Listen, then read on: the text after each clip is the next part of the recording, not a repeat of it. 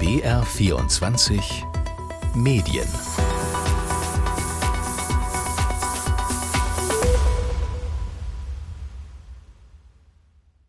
In BR24 Medien bringen wir heute zwei Themen zusammen, nämlich soziale Medien und die Politik. Herzlich willkommen dazu.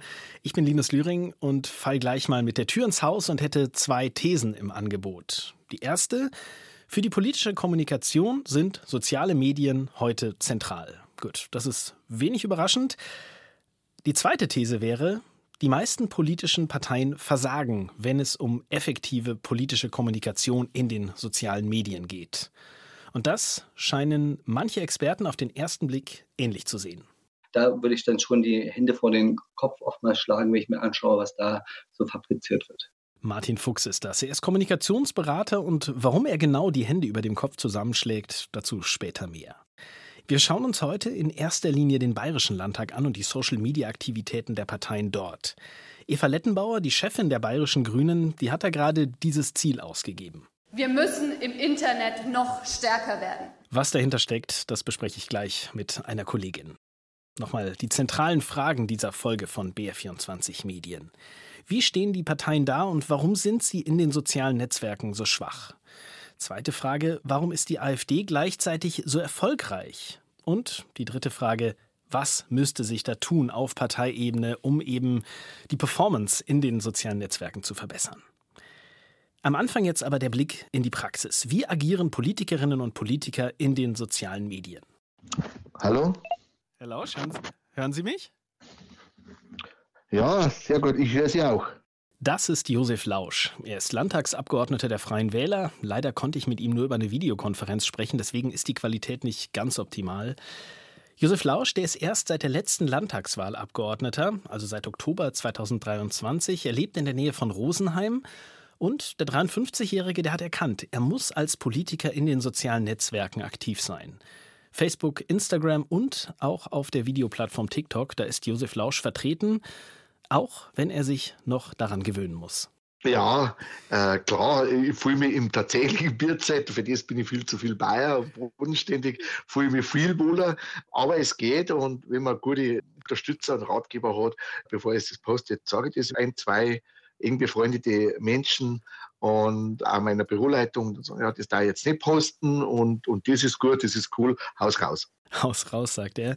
An die 5000 Follower hat Josef Lausch bei Facebook und da hat er mit seiner bodenständigen Art Erfolg. Er stellt fast täglich etwas online und Josef Lausch hat sogar eine Mitarbeiterin eingestellt, die ihm bei TikTok Videos hilft in der letzten Zeit. Da postet er viele Videos von den Bauerndemos, aber es gab auch Fotos von seiner Weihnachtskrippe oder auch mal Infos zu Stromausfällen in seinem Wahlkreis. Und auch immer wieder Blasmusikvideos.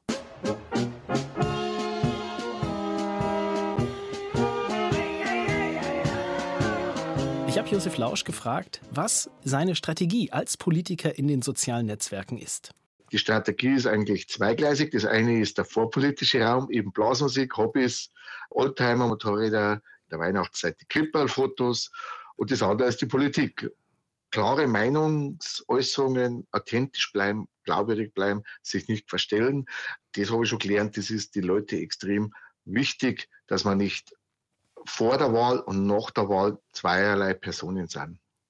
Hm, dann blicken wir doch vielleicht mal ganz kurz auf Ihre Botschaften. Ich habe mal ähm, zwei Ausschnitte aus Postings, die Sie veröffentlicht haben, rausgesucht. Einen Ende letzten Jahres. Da nehmen Sie schon Bezug auf die Demonstrationen von Bauern. Sie sind auch Landwirt. Da hören wir einfach mal rein. Ich darf euch bitten, da wir das Mittelmaß halten. Es gibt keinen Weg zu irgendeiner radikalen Seite. Es muss demokratisch bleiben. Aber natürlich, auch die Regierung ist zurzeit radikal gegen die eigene Bevölkerung, gegen die eigenen Leute eingestellt und das darf man sich gefallen lassen, aber immer in Recht und Gesetz. Welche Botschaften wollen Sie denn konkret setzen? Welche politischen Botschaften wollen Sie da setzen? Da war ja gerade ja auch so eine kleine Gratwanderung schon mitzubekommen. Ähm, einerseits nicht radikal sein, aber gleichzeitig sehr, sehr deutliche Kritik an der Bundesregierung. Ja, das ist tatsächlich eine Gratwanderung. Wir erleben ja eine Spaltung in unserer Gesellschaft. Die Ränder, die radikalen Ränder werden immer größer und gewinnen auch einen Einfluss. Eine Entwicklung, die man tatsächlich Sorgen macht.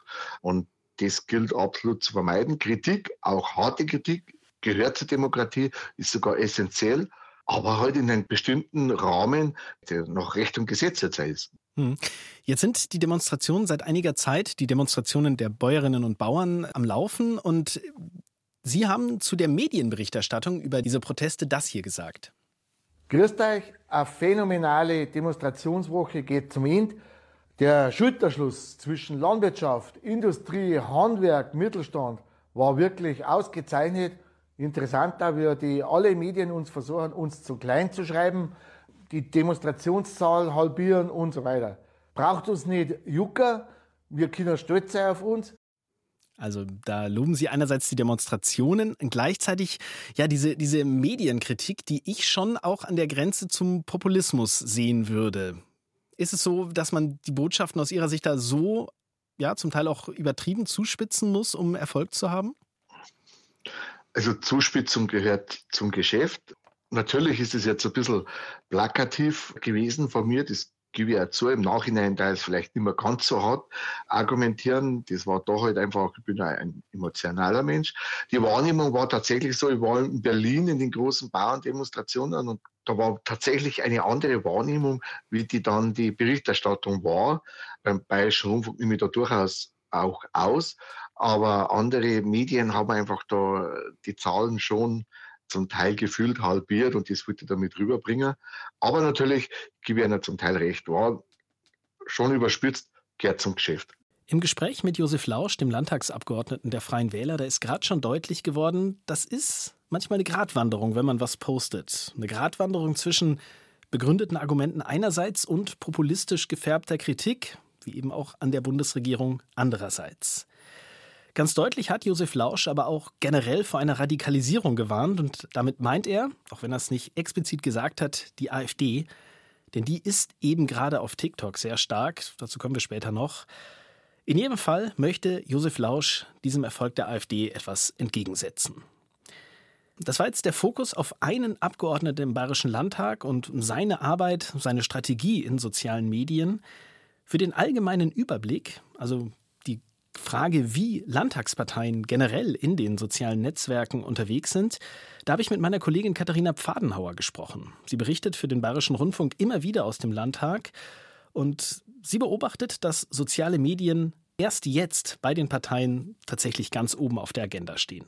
Die haben verstanden, dass sie da aufstocken müssen, dass sie da mehr Reichweite brauchen, dass sie auch der AfD, die da ja sehr stark ist, was entgegensetzen müssen.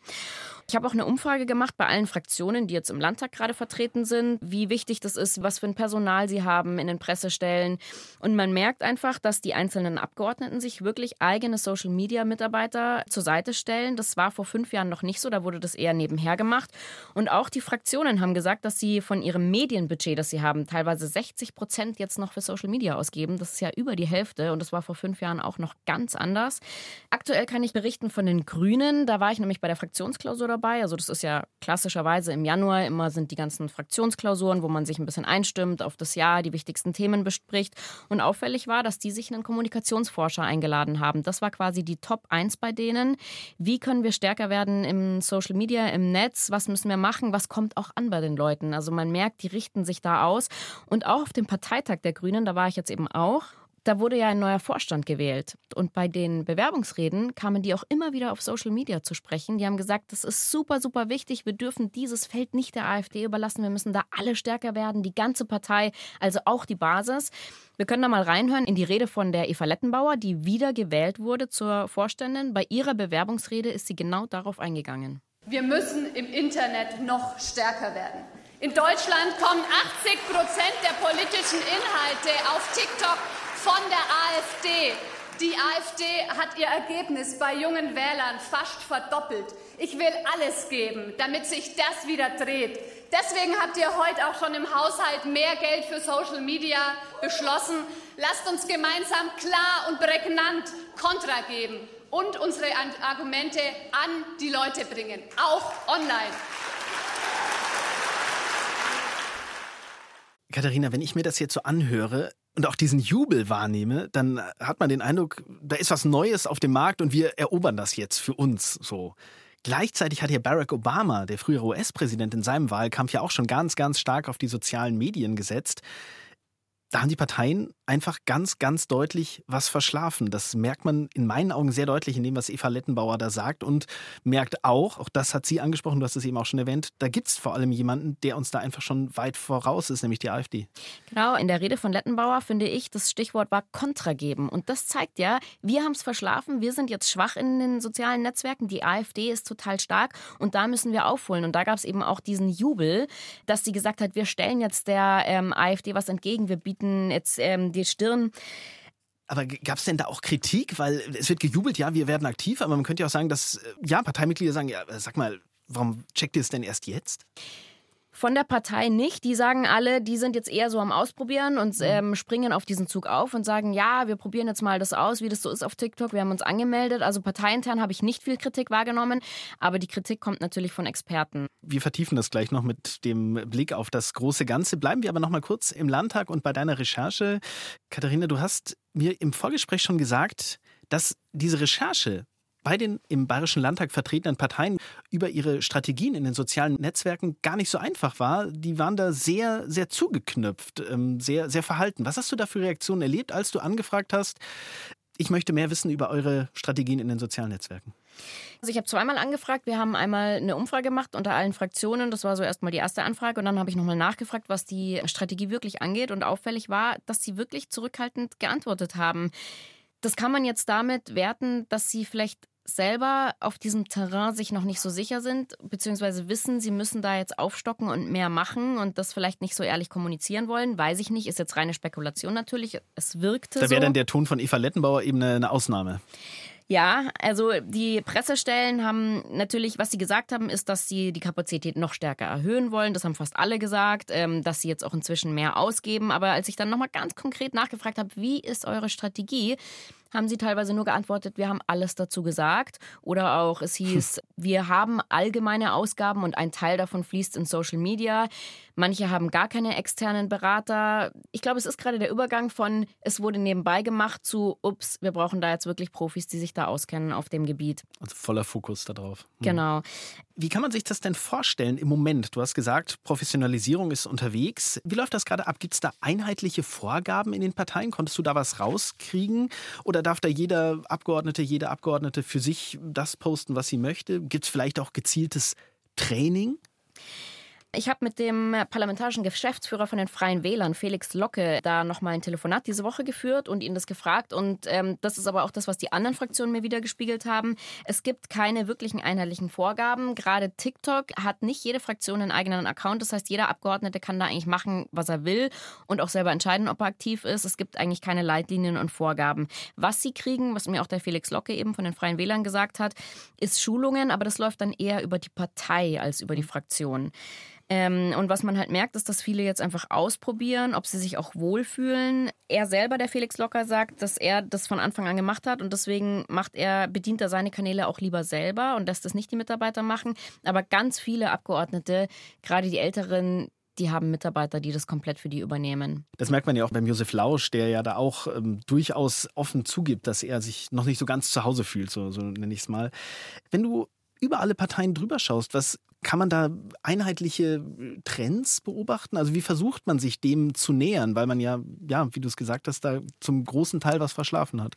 Also dieses Ausprobieren, von dem eben alle sprechen, bedeutet zum Beispiel, dass das haben alle Fraktionen gesagt, dass sie eben ganz viel so Monitoring jetzt machen. Also die Grünen zum Beispiel haben geschrieben auf meine Anfrage, wir beobachten das Netzwerk und aktuelle Themen natürlich sehr genau und uns ist wichtig aufzugreifen, was die Menschen bewegt. Also vor allem sich so die Kommentare anzuschauen und was einfach trendet, was ankommt. Da haben alle Fraktionen ein Monitoring und schauen da jetzt ganz genau drauf und ich glaube, das ist auch mit eben so Ausprobieren gemeint. Da sprechen die sich ja auch drüber und dann laden sie sich ja auch mal externe Experten ein. Das macht übrigens auch die CSU und das sind dann oft auch Kommunikationsforscher, die bei allen Parteien mhm. aufschlagen.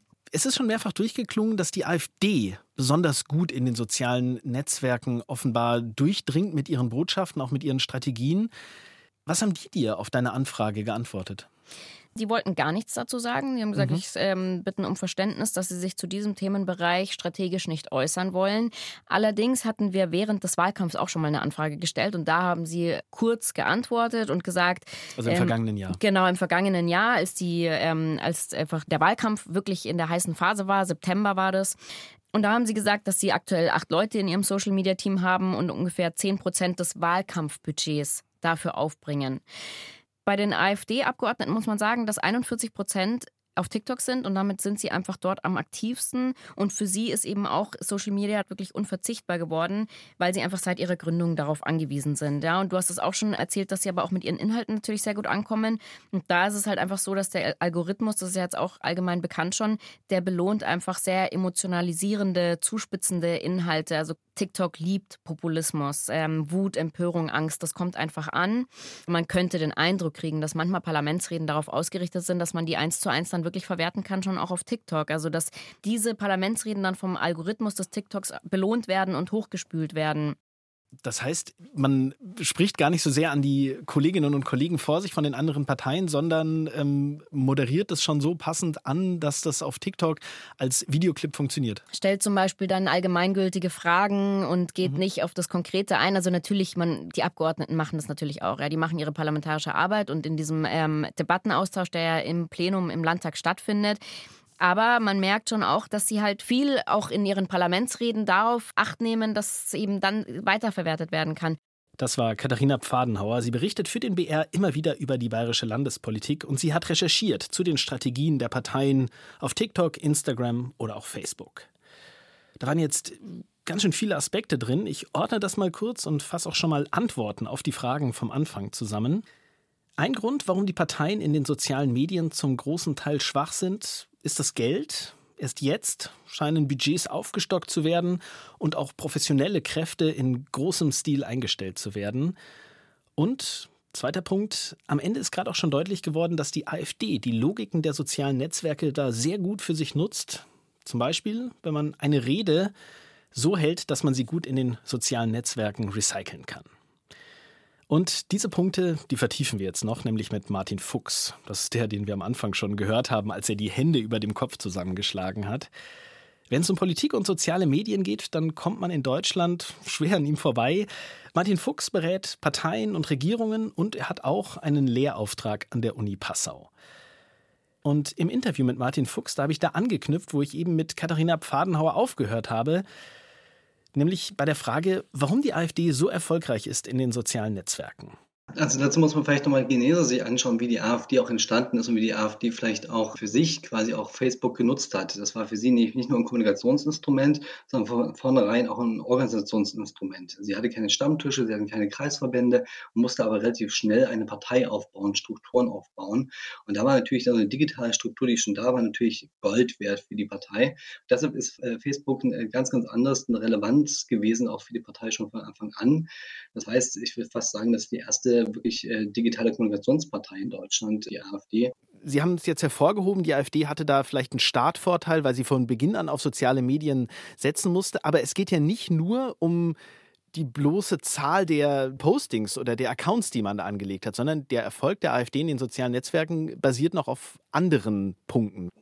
Ja, es sind verschiedene natürlich Erfolgsfaktoren, die, die Erfolg der AfD ausmachen. Das eine ist natürlich, dass äh, Populismus ist quasi gemacht für Social Media. Die Algorithmen freuen sich über populistische Geschichten, die zugespitzt sind, die polarisieren.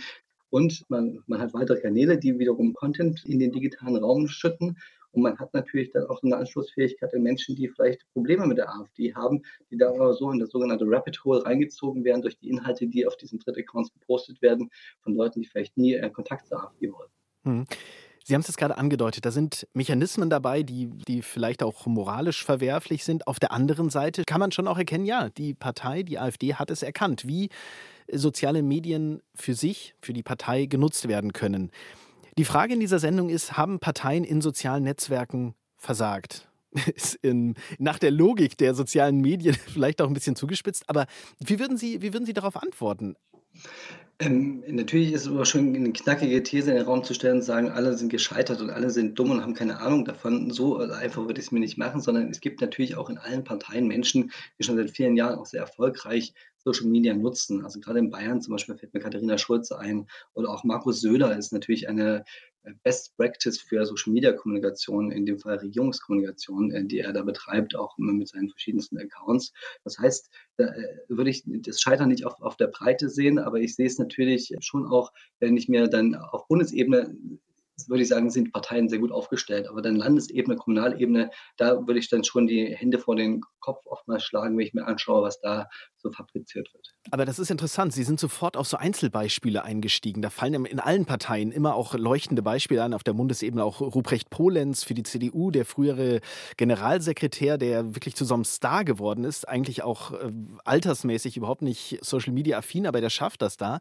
Aber diese systematische Ebene, die fehlt irgendwie komplett. Man ist da auf so einzelne Leuchttürme angewiesen, ist mein Eindruck. Aber so eine bewusste Strategie, die scheint es nicht zu geben. Leute, wir etablieren in dieser Woche dieses Thema und lassen uns das mal über alle möglichen Accounts ausspielen, unserer Abgeordneten, auch der Fraktionsaccounts. Sowas, das scheint es nicht zu geben, überraschenderweise. Ja, das stellt man sich, glaube ich, von außen auch immer einfacher vor, als es dann in der Parteilogik ist. Okay. Weil allein, äh, wenn die Bundeszentrale sagt, wir haben jetzt mal das Thema des Tages oder der Woche und äh, kommunizieren das nach unten, auch in Wahlkämpfen, wird es bestimmt die Hälfte der äh, Kreisverbände und Bezirksverbände geben, die sagen, äh, jetzt sagt mir Berlin irgendwas, da habe ich überhaupt keinen Bock drauf, das umzusetzen. Ich bin mein eigener kleiner Fürst hier in, im Kreisverband. Das mache ich natürlich nicht. Aber das ist ja genau Ihr Job sozusagen, da das Bewusstsein dafür zu wecken. Sie beraten Parteien, unter anderem auch die Grünen, jetzt gerade ganz aktuell. Katharina Pfadenhauer, meine Kollegin, hat das eben angedeutet, dass die Grünen sich da professionelle Hilfe geholt haben. Das waren Sie unter anderem, aber Sie waren, das haben Sie mir eben schon im Vorgespräch gesagt, auch für die CSU in Bayern aktiv oder auch die FDP. Das heißt, Sie sind da überparteilich unterwegs und haben da einen ganz guten Einblick. Und jetzt würde ich gerne zum Abschluss unseres Gespräches gerne von Ihnen drei wichtige Punkte die Sie Parteien raten, wenn Sie sie einladen? Mensch, Herr Fuchs, ähm, wir wollen unsere Social-Media-Aktivitäten verbessern, wollen da mehr Erfolg haben. Was raten Sie Parteien da, wenn Sie es mal so kurz zusammenfassen und so ein kleines Coaching hier veranstalten? Also wenn ich drei Punkte rausgreifen sollte, wäre das natürlich ganz, ganz zentral entscheidend. Erstmal Strategie. Was sind meine Zielgruppen? Mit welchen Themen will ich sie ansprechen? Dann muss ich mich entscheiden, wo sind denn diese Zielgruppen? Und dann äh, ist es immer äh, fatal, wenn ich sehe, dass äh, einzelne PolitikerInnen auf fünf, sechs, sieben Plattformen unterwegs sind. Das wird nie funktionieren. Und an dritter Stelle Dialog. Also das heißt, ich habe ein Medium, was davon lebt, dass es einen Rückkanal hat, wo die Erwartungshaltung da ist, dass wenn ich dann einen Kommentar schreibe, eine Direktnachricht schreibe, dass ich da auch eine Antwort bekomme. Das heißt, diesen Dialog zu fördern. Denn das wird mir viel zu selten gemacht. Das ist immer noch sehr, sehr oft Einbahnstraßenkommunikation. Mhm, ich fasse die drei Punkte nochmal zusammen. Also zuerst die strategische Entscheidung, was will ich, dann die Frage nach Zielgruppen und auch den Netzwerken, also wo will ich wen wirklich erreichen. Da sagen Sie, äh, ist oft der Irrglaube, es gibt die Idee, ich mache einen Inhalt und äh, kippe den dann über alle Formate aus. Und das dritte war dann Dialog. Man muss ähm, ja auch bereit sein, mit dem Volk, den Bürgerinnen und Bürgern dann auch wirklich äh, zu kommunizieren. Und um es zusammenzufassen, auf allen drei Punkten, die Sie jetzt gerade so rausgegriffen haben, gibt es massiven Nachholbedarf. Richtig? Das würde ich sagen, ja. Genau. Also meine Arbeit wird mir nicht ausgehen in den nächsten Jahren. für Sie zumindest goldene Zeiten. Herr Fuchs, ich danke Ihnen ganz herzlich für das Gespräch. Ich danke Ihnen. Liebe Grüße. Martin Fuchs war das, Kommunikationsberater aus Hamburg. Und das, was er auf die große Frage dieser Folge von BR24 Medien gesagt hat, das lässt sich vielleicht so zusammenfassen. Aus seiner Sicht versagen die Parteien nicht, wenn es darum geht, die Bedeutung von sozialen Medien für die politische Kommunikation zu erkennen, aber es knirscht eben massiv bei der Umsetzung sinnvoller Konzepte, zum Beispiel, weil sich die Parteibasis von der Spitze wenig sagen lassen möchte. Also, das gilt auch Jahre nachdem soziale Medien ein Massenphänomen geworden sind. Und gleichzeitig, auch das hat Martin Fuchs nochmal betont, ist die AfD da eben etabliert und spricht vor allem jüngere Generationen auch erfolgreich an. Die Landtagswahlen in Thüringen, Sachsen und Brandenburg, die sind da ein nächster Test für die Strategien der Parteien. Schon im September wird da gewählt und das werden wir hier in BR24 Medien verfolgen. Konkret der Blick auf die sozialen Netzwerke und die Strategien der Parteien. In den Shownotes gibt es wie immer weitere Informationen zum Thema, unter anderem Artikel und Analysen zur Bedeutung von sozialen Medien im Wahlkampf. Und es ging jetzt viel um Kommunikation und Marketing in dieser Ausgabe von BR24 Medien. Da hätte ich auch noch was in eigener Sache. BR24 Medien kann man auch abonnieren. Das geht am besten in der ARD Audiothek. Und jetzt ganz am Ende von BR24 Medien nochmal zurück zu Josef Lausch, dem Abgeordneten von den Freien Wählern, den wir am Anfang schon gehört haben. Der hat nämlich auch erkannt, dass man in den sozialen Medien zur Marke werden muss. Und da hat er sich für die Verabschiedung was überlegt. Das wirst du mein Spruch. Wenn wir uns sehen, dann trifft man uns wieder. Ich bin Linus Lühring und ich sage einfach bis bald. So, Sendung im Kasten, schön wär's, Manuskript abgeschlossen. Aber dann kam noch eine Meldung rein, dass nämlich die SPD sich entschieden hat, Twitter oder heute X zu verlassen. Die Begründung, es gebe auf der Plattform heute zu viel Desinformation. Da habe ich Martin Fuchs da nochmal geschrieben und ihn gefragt, wie er diesen Schritt aus strategischer Sicht denn sieht. Und er hat mir seine Antwort als Sprachnachricht geschickt.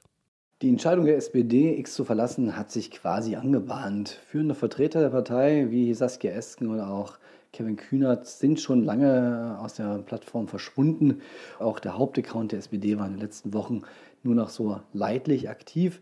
Das heißt, das ist eine ganz bewusste Entscheidung gewesen und ich finde bewusste Entscheidung in der digitalen Kommunikation in prinzipiell sehr gut. Es ist natürlich auch eine Symbolpolitik, die da betrieben wird, aber eine wertegeleitete. Und das ist natürlich auch nicht uninteressant, dass man hier auch Werte kommuniziert an dieser Stelle. Aber nichtsdestotrotz bleibt es natürlich Symbolpolitik, weil selbstverständlich viele weitere führende VertreterInnen der Partei auf X aktiv sind. Von daher finde ich das eine nachvollziehbare, souveräne Entscheidung, die aber nicht zu hoch zu bewerten ist in der Gesamtlage der digitalen politischen Kommunikation. Also, insgesamt ein nachvollziehbarer Schritt, dass die SPD X, das frühere Twitter, verlassen hat, findet Martin Fuchs. Aber ich bin dabei einem Wort noch hängen geblieben, nämlich Werte geleitet. Das hat Martin Fuchs gerade gesagt. Und das ist ja schon auch bei anderen Plattformen ein Thema, zum Beispiel TikTok. Desinformation, Hassbotschaften und auch der mögliche chinesische Einfluss werden da seit langem kritisiert. Ja, und da kommen dann nochmal ganz andere Fragen ins Spiel, nämlich sollten Parteien, aber auch Medien in so einem Umfeld aktiv sein? Das wäre diese kritische Perspektive. Oder müssen sie es vielleicht sogar, um den problematischen Inhalten dort was entgegenzusetzen? Das sind Fragen, die jetzt den Rahmen dieser Folge von BR24 Medien sprengen, aber ich verweise auf die Show Notes. Da verlinke ich nochmal ein paar gezielte Analysen und auch Antworten zu diesen Fragen.